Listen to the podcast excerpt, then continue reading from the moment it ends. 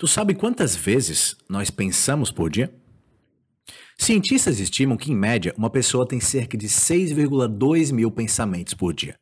É muita coisa. A gente passa o dia inteiro pensando. Essa é a grande verdade. Mas o quanto tu pensa a respeito dos seus pensamentos? Tu já parou para pensar que tu pode pensar a respeito dos teus próprios pensamentos? O ser humano é o único animal do planeta Terra com a habilidade de pensar a respeito do próprio pensar. O cérebro, ele é tão extraordinário que ele consegue pensar a respeito dele mesmo, pensar que ele existe e que pode justamente pensar. Essa habilidade é chamada metacognição. A metacognição é um campo de estudos relacionado à consciência e ao automonitoramento do ato cognitivo. Consiste na aprendizagem sobre o processo da aprendizagem ou a apropriação e comando dos recursos internos se relacionando com objetos externos. Dos mais de 6 mil pensamentos diários que rondam a tua cabeça, quantos deles tu vigia? Tu já parou para pensar que tu pode se tornar um vigia dos teus pensamentos? Não só pode, como deve. Sabe o que eu quero dizer com isso?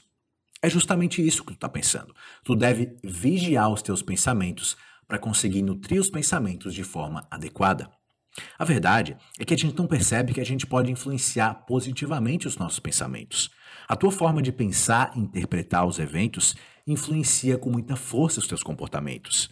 Diante de situações ruins da vida, quando tu percebe que está tendo pensamentos negativos, pensamentos que geram interpretações negativas, qual é a tua atitude mental?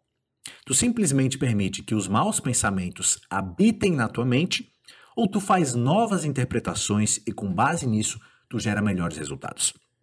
O automonitoramento, ela é uma técnica muito utilizada durante o processo da terapia cognitivo-comportamental, que é uma das formas de psicoterapia mais eficazes da atualidade.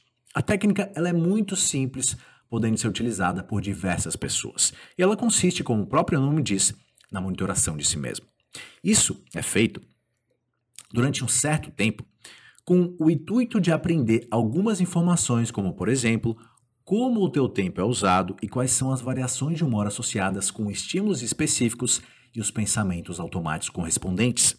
Além disso, o automonitoramento, ele também serve para tu aumentar a tua consciência a respeito do que tu está fazendo, pensando e sentindo.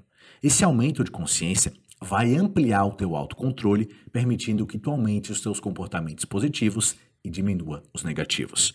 Uma vez monitorados os pensamentos, as emoções ou comportamentos, tu pode programar atividades que te permitam vivenciar situações de bem-estar e prazer com a intenção de aumentar a tua autoeficácia e te encorajar a buscar outras fontes que te tragam recompensas ou que auxiliem a modificar os teus pensamentos, emoções ou comportamentos funcionais.